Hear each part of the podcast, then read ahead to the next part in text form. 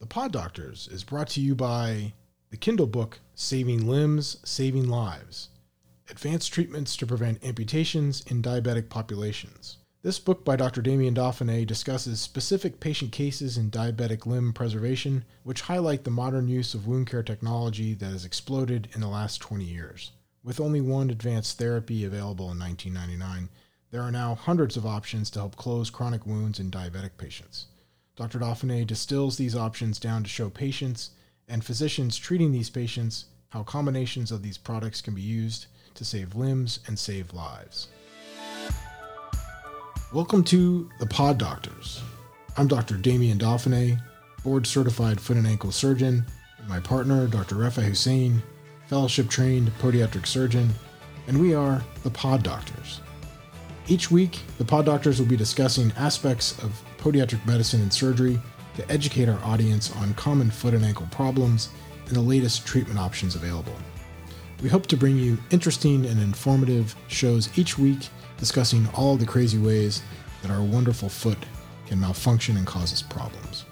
So please find us on all the platforms where you find your typical podcasts Spotify, Apple, Stitcher, and YouTube, where you can view our videos. So please like and subscribe, and we will see you next time on The Pod Doctors.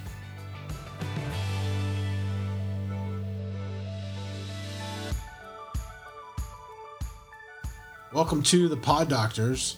I'm Dr. Damien Dauphiné, and I'm here with my partner, Dr. Rafi Hussein. And today we uh, are going to do a quick show addressing some questions from one of our subscribers regarding the Bunion episode that we did, or we've done a couple of them. Yeah, they were interested in. We talked about the osseous component of bunions, but they were like, "Hey, what we talked about? You know, besides you know shifting the bone over and putting screws and plates and stuff in there, what else do you guys do uh, as far as treatment for the bunion?" And you know, it's not just literally, it's not woodworking, but it is kind of a balancing act. So let's kind of dive into more than your basic bunion procedures. So just a recap, bunion. Bunion is not a growth or a tumor. It's an angulation of your first metatarsal bone.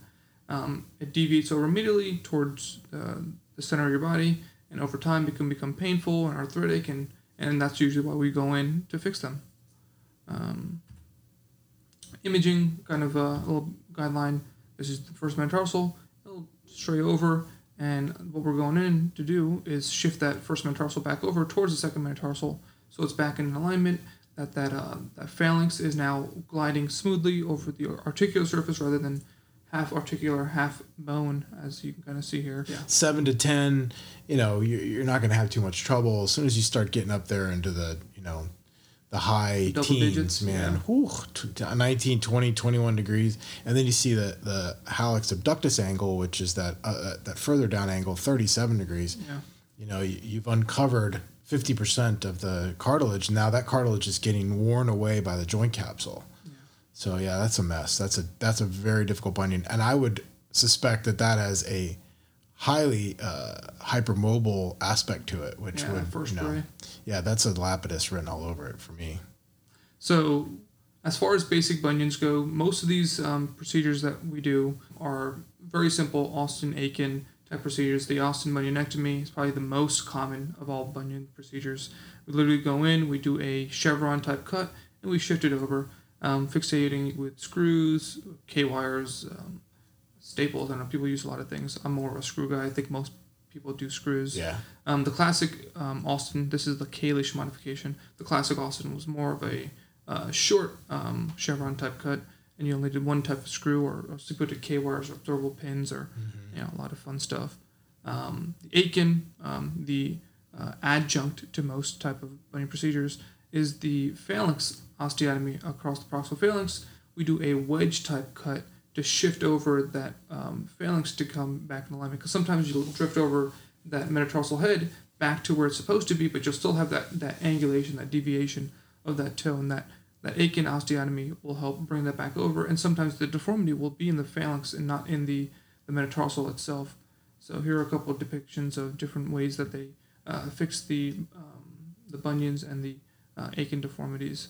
Um, and we talked yeah about the, this. the akin is great and i think i do them I would say 98% of the time. I mean, it's it's just a small percentage where you're looking at that toe in the OR and you're like, just doesn't need it. It's perfect. And, you know, you- the enemy of good is better Yeah. in the OR. But, but man, when you don't do them and the You see him patient a couple weeks it, later, and you kind of see that little drift uh, it's you're just like oh so yeah my first couple of years in practice I, I didn't do as many of them as i do now and and you know i ended up having to go back in and fix those Yeah, and So- a lot of people depend on the soft tissue component, which we're going to get into. Right. And they try to depend on that soft tissue component, but that soft tissue, you got to remember, it's, it's it- tissue. if you don't fix the bony aspect well the first time all the soft tissue correction in the world is probably not going to make up for that Yeah. so soft tissue is an adjunct So incision placement. One of the big things that we we've noticed over time is that different specialties that do foot and ankle surgery do different incision placements. So let's talk about why we do different incision placements. Classically, um, as far as foot and ankle surgeons that are you know uh, trained specifically podiatrically, we'll do our incisions dorsomedially. Um, other specialties that do foot and ankle surgery that haven't specialized in foot and ankle surgery. I, I've noticed that I'm, I've worked with orthopods, you know, they've done foot and ankle fellowships, and they'll do their incision dorsomedially. But other specialties that'll do foot and ankle surgery, you know, like gen surge, uh, ortho, that are not foot and ankle uh, specific, they, they kind of rely on that medial incision. And we've fallen out of favor using that type of incision for the simple reason that your medial dorsocutaneous nerve crosses that area. Not to say that it can't cross up more superficially, but more often than not, you're at risk of catching that medial dorsocutaneous nerve as it kind of pinches across that area, across that medial bunion bump. And that's kind of one of the reasons that you have so much pain with a bunion in shoe gear. Some patients will radiate pain down to their toes and the burning, tingling, it just aches after a busy day of wearing shoes. But when I take my shoes off, it's not that bad. Also, you'll have scar pain uh, along that medial bump there. Also. i would say i'd probably kind of fall somewhere in between Yeah, this is this this is an over exaggeration. Uh, yeah, mine is probably more like this, where it's just on that medial that Right. medial um, curvature. Um, but that's kind of the logic, and there's different variations and there's different values to this too. So sometimes if you have to do a sesamoid excision, a more medial based incision, um, letting patients know, look, there's a risk, you know, with scar pain and, and nerve pain along the side, but usually we're able to take care and avoid that kind of stuff. Most surgeons will not have any complications, um, but you know, why increase your risk um, when you can avoid it? Um, but when you're trying to get the sesamoids out or you're trying to do different type of procedures, the medial incision does uh, help out. And sometimes they'll do the medial incision and they'll add a second incision up uh, on top in that first interspace where they can do that lateral release. And we'll talk about what that lateral release is uh, in a second. Um, so once we do the incision, this is uh, incision, they'll do their capsulotomies. So there's a dozen different ways to do capsulotomies. So let's kind of dive into uh, some of the most popular uh, incisions. Um, the medial vertical, not one of my favorite incisions. It, you're, you're at risk of catching that nerve. You're not getting great exposure. I kind of fall into that T type of incision. I do either the straight um, incision where you do your normal um, capsulotomy trying to expose it, and then I'll do like the T to kind of help anchor, uh, pull that hallux back over. So this is, we're looking at the foot medially. We're looking at it from the side view. So when we're doing these capsulotomies, we're doing it right along the side here, and that T will form crossing that metatarsal to that phalanx, and that T will fall right into that joint space. Um, there's people that do ellipticals and Washington monuments and, and inverted L. I, I've seen a lot of docs use that type of incision, um, and it's per person. Honestly, it's whatever's good in your hands. Um, the Washington monument is just kind of popular because you can use that extra strip to help um, hold that correction, and that's kind of when you kind of fall into that that that trap where you're like, do I want to use the soft tissue correction or do I want to rely more on the bony uh, correction, that Akin, uh, to help um, hold that uh, correction in place? What do you think? I honestly don't rely on the capsulotomy to accomplish a whole lot. Um, I think I'm aggressive with my bony correction and I don't need it. I think that was, I think all of these were designed during an era when very few of these were done in the hospital or surgery centers. They were done in the office. Yeah. And you maybe couldn't be quite as aggressive because they weren't using fixation. So And the appropriate look at- fixation techniques weren't uh, out I there. know, I know, it's crazy. the So tiny screws. all of these capsulotomies were designed and discussed and written about decades ago. I mean, we're talking 60, Oh, yeah. 70, 80, 100 years ago. So, um, I, you know, I, I just don't rely on them. So I, I just do a straight line. Yeah. I, I but I like the T. If I was gonna if I was gonna do one that I really thought you needed to do the capsular correction, I would do the T every, all, all day long. So sometimes you'll also have a bursa along that medial aspect. Mm. Um, it's you know it's an area of uh, pain and tenderness. It rubs against the shoe, so an adventitious bursa will form sometimes, and it can be extremely tender. Sometimes uh, the patient will be like, "I'm I'm positive it's not it's not a bunion. I could feel it move. It's soft. I think it's a ganglion or whatever it might be, and it it's most likely the adventitious bursa forming because that bunion is pushing against that shoe gear or whatever um, it's pressing against. Um, sometimes if you're you know you know you're meticulous enough, you can uh, take those out. Um, usually, once you do the bunion surgery, and you're, obviously when you're in there, you can excise all that stuff out.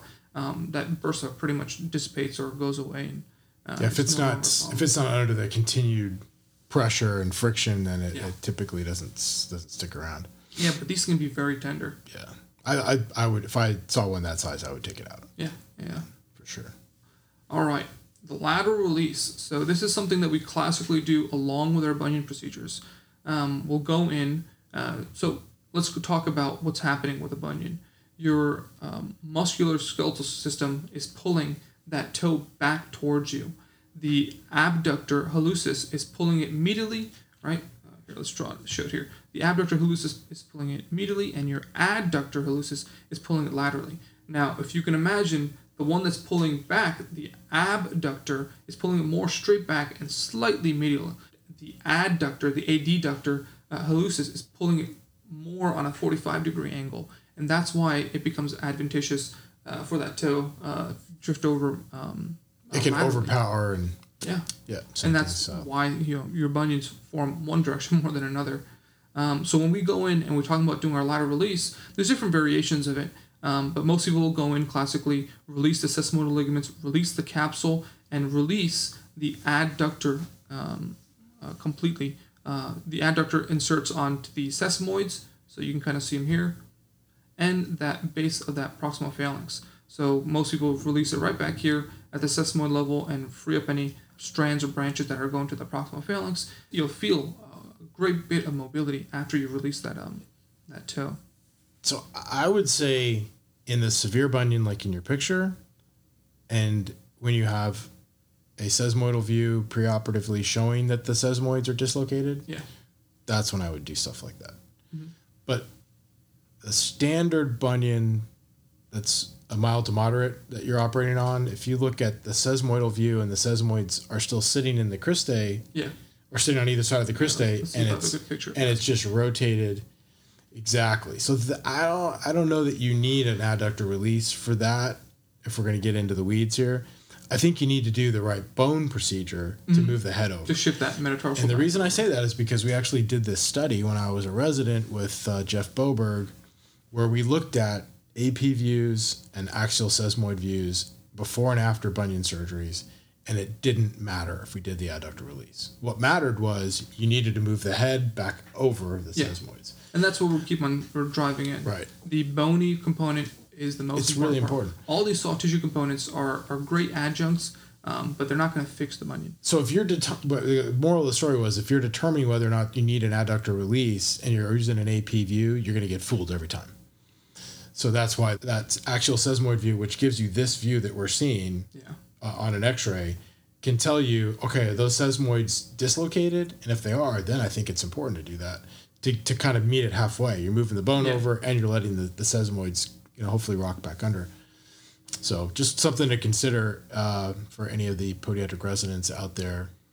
I, I think that you know you can you can prove it to yourself. Just take axial sesamoids on all your bunion patients instead of an oblique. I don't even know why you take an oblique on, on those preoperatively because I don't think the oblique view does anything to help you. Yeah.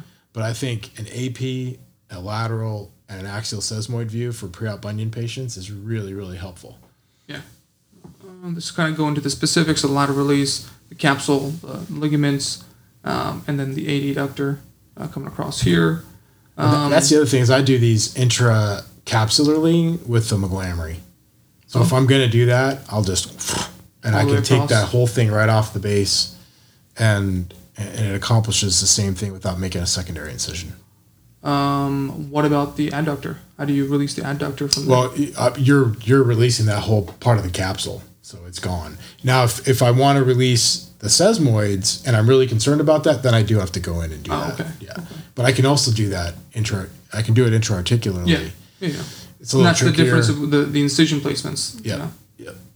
So here's something I do, uh, just to- because I was trained to do it with uh, um, Dr. Malay. Shout out Dr. Malay. Where you do the adductor tendon transfer. So rather than um, you know releasing it, we do release it, but rather than leaving it kind of floating willy nilly, we will take that um, adductor and we'll transfer it over to the head of the metatarsal. So I typically do this at the end of the bunion procedure. Bunion is corrected. The metatarsal is sitting over the sesamoids now. The adductor tendon transfer is not really specifically to help bring the sesamoids over, but more specifically to help make sure that the bunion doesn't reform again. Yeah, so you- you take that adductor. You're, you're turning a deforming force into a correcting force. Yeah, exactly. Absolutely. Yeah. And I tell patients this look, it takes an extra, you know, 10, 15 minutes. Um, understand that the chance of this bunion returning is much, much lower. So the bunion, you have frontal plane rotation. So what we do is we take uh, advantage of the, um, the shape of the bunion, the metatarsal, and we take that adductor, we bring it under the extensor tendon, and we tag it to the capsule and or the sesamoidal ligaments. So we're physically uh, going to help bring the sesamoids back under, and you're going to hold that correction a lot longer and prevent that rotation uh, from uh, causing any further problems. And you know, it, it works uh, in in my hands, and some people like it, some people don't. It's just um, everyone has their bag of tricks. As long as it works, stick to what works. You know, some docs do the minimally invasive surgery. I absolutely, uh, I'm Not a big fan. yeah, not my fan, not my not my bag of tricks. But if it works in their hands, by all means, you know, there's more than one way to skin a cat type of logic. Oh, suture buttons. All right. So there was a time where These were extremely popular. super popular because uh, it was quick, it was easy. You pretty much you you. so what it is, the suture button. Um, there was a couple companies like Tightrope and I don't know whatever other companies. I'm not gonna name companies. Um, but the suture button um, technique was popular because um, you literally put one or two holes in the metatarsal and you crank it over, real small incision. You literally tease, tease, tease until you find that that sweet spot and do the adjustment. And yes, on X-ray it looked good. yes, it reduced that bunion, but all of a sudden we started getting all of these um, stress fractures. And, Second metatarsal fractures. And yes, and um, Yeah, look at all that fun. uh, it kind of fell out of favor. Now, if you want to do that with a you know a lapidus or a closing base wedge or, or whatever other type of procedure, um, there's tons of papers that show that to be functional. But for for people who solely rely on this, there's so much data out there that's shown that these kind of fail. But I'm not trying to you know talk down on other people. You know, do your research. Um, there there was a, a couple of papers that said instead of using the single suture button, switch to three suture buttons and stuff like that. Which I was like, all right. I mean, I guess to understand the logic. forces at any one Yeah. spot. Yeah, but look at that. Instead of putting it- two, and you the Yeah, instead of putting in the second metatarsal through the second metatarsal to the third metatarsal, I don't know. Those those metatarsals aren't aren't meant to take that load at that shaft level. Yeah. They're meant to under to take that, that, that pressure load from the, the plantar surface. That they're they're uh, they're thin bones. You know, uh, not my not my um. And, the, and the, go the to. fracture. I mean, you even worry about that second metatarsal phalangeal joint subluxed. Like it was subluxed immediately after surgery, and it's really subluxed after the metatarsal fractures. Yeah. Um, so that's a missed opportunity there, possibly. Oh, so the final thing, extensor lengthening. So sometimes we'll do the bunion correction, and since the bunion has been deformed for so long, that first metatarsal is deviated, that toe has been angulated in, that phalanx uh, structure has been angulated in. The extensor tendons are now very tight because now they're used to being in that short position. So when you finally bring it back over and get this back under alignment, the extensor tendon or the flexor tendon, most commonly the extensor tendon, um, has um, tightness and is, is cranking back on that toe. The toe is sitting up or angled or um, it's not sitting appropriately. Uh, so we'll talk about doing uh, some type of extensor lengthening. Now there's multiple ways of lengthening these tendons. Most commonly people will do like a Z lengthening. They'll go in, they'll split the tendons. The extensor hallucis is usually the one, the extensor hallucis longus is usually the one that's the most tight out of both of them. Um, so most people will lengthen the extensor hallucis if they feel a need. Some people um, will do both and per person uh, and per case, honestly. There's different ways to lengthen it. Some people do the Z lengthening, some people do the, the triple hemisection type of lengthenings. Uh, some people will put a graft or a synthetic graft in there. Um, some people will tag both the tendons together and you know lengthen one and lengthen the other so they can kind of meet weight halfway in the middle. Um, I don't know. There's a there's a different. I think you got to be careful here. If you're using an ankle tourniquet, you really don't want to be extensor tendon That's- lengthening That's a good point. Because y your ankle tourniquet, which we you know almost invariably use unless I'm doing a lapidus, I'll, I'll use an ankle tourniquet. Yeah. Eh, you're going to see tension on that tendon that's not really there physiologically. Yeah. And you take suddenly you think, oh, I got to lengthen this tendon. And you, t- take the tourniquet off, and suddenly the big toe's like. sits down. So I would say I used to do a lot more of these when I was first in practice, and I don't do them virtually ever now. Yeah, it's it's, it's very rare. That's why Because you're, of threw it 'cause in you're shortening the bone. When you're doing a typical bunion surgery, you're probably shortening the bone four millimeters just based on bone cuts. Yeah. So that's going to lengthen that tendon physiologically by shortening the bone. So I yeah I've, I've gone way to the other ex- extreme The on this. end of that. But there are some where they, it was such a little- severe Yeah, bunion. that contracture to them. There was some that it was such a severe bunion before. Now it's straight, and Yeah. suddenly this tendon is way short. So those are the ones where I'll, I'll at least consider it. Like you got a 21, 22 degree IM angle. The toe is like, Yeah. yeah, those I, I can see that. This is we're getting into the minutia again, but yeah, I think that's that's a procedure that I don't think the vast majority of bunion surgeries need. But those really severe ones, you want to consider it. Yeah. Well, I mean, as far as adjunct procedures with bunions go, that's pretty much it. Um, I'm sure there's a lot of other small stuff that we can dive into, but That I think that hopefully answers the question of one of our subscribers who was asking specifically about that. So hopefully you're still a subscriber and you're still watching, and that answered your questions about uh, some of the soft tissue and adjunctive things that we do for bunions that we may have glossed over on the original bunion surgery uh, episode. So awesome! Thanks, Dr. Hussein. That was a good 22 minutes of adjunctive bunion procedures. So. I uh, hope you guys uh, got something out of that, and we will see you next time on the Pod Doctors. Thank you for listening to the Pod Doctors. We appreciate all of our listeners and subscribers. If you'd like to hear more, follow us on Facebook, Twitter, and watch our videos on YouTube. Like, thumbs up, subscribe, be safe. See y'all next time. Bye bye.